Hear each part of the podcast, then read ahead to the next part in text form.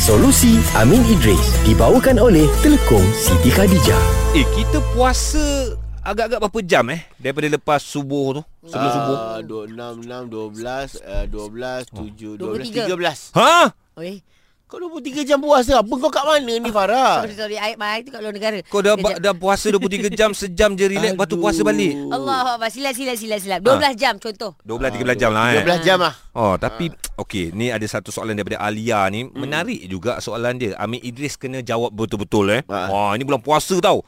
Kenapa kalau puasa kena ikut waktu? Ah. Ha. Contohnya habis sahur waktu subuh Buka waktu maghrib Tak boleh ke cukupkan je puasa ikut tempoh 12 jam ah, Suka hatilah janji pukul 8 puasa 12 jam lepas tu buka Ha. Alia cakap Dia macam kat jabat kerajaan dia panggil apa? Kerja fleksibel. Ha.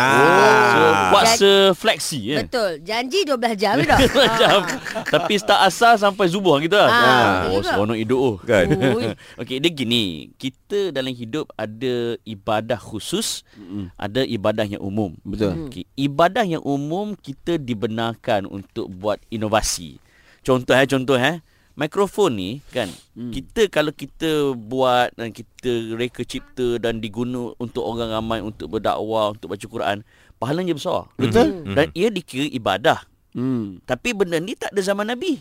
Hmm. Ah. Boleh ke kita kata, kau salah buat mikrofon, tak ada zaman Nabi, boleh ke? Oh, tak boleh. Tak boleh. Ha. Sebab benda ibadah umum, Nabi berikan ruang untuk kita berinovasi. Ha, macam kereta. Ha, kereta kan ah. Even design baju Ah, ha, Okay Tapi dalam soal ibadah khusus Solat Puasa Zakat Haji Mm. Tiba Kita apa kata Kita tukar Daripada kita pergi uh, haji kat Mekah Kita buat haji dekat uh, Apa Hong Kong ke Ah, Hmm. ah, ah. Kita buat lah Kaabah situ kita tawaf kan ah. Boleh ke tak Tak kan? kita, boleh. kita reka Hajar Aswad sendiri Tak boleh Sebab benda ibadah khusus Mesti apa yang Tuhan kata Apa yang Nabi kata Ya. Ah. apa ada dalam Quran apa yang ada dalam hadis Faham? sama juga puasa Ramadan ia adalah ibadah khusus Hmm, yang telah kan. ditetapkan. yang telah ditetapkan yang kita tak boleh pandai-pandai Hmm. walaupun 12 jam tapi tak boleh ikut kita suka hati start asal lepas tu kemudian 12 jam baru buka ada hadis kan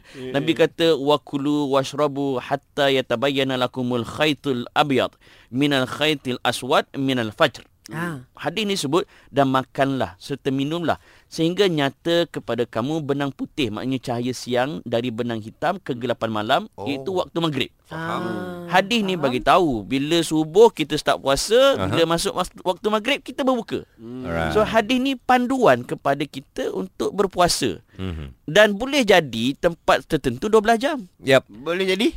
Ada tempat tertentu siang dia sekejap. Ah, betul. Ada tempat tertentu siang dia bapak lama. Ya, dekat 20 jam macam gitu. Ha, kalau gitu jenuh ha.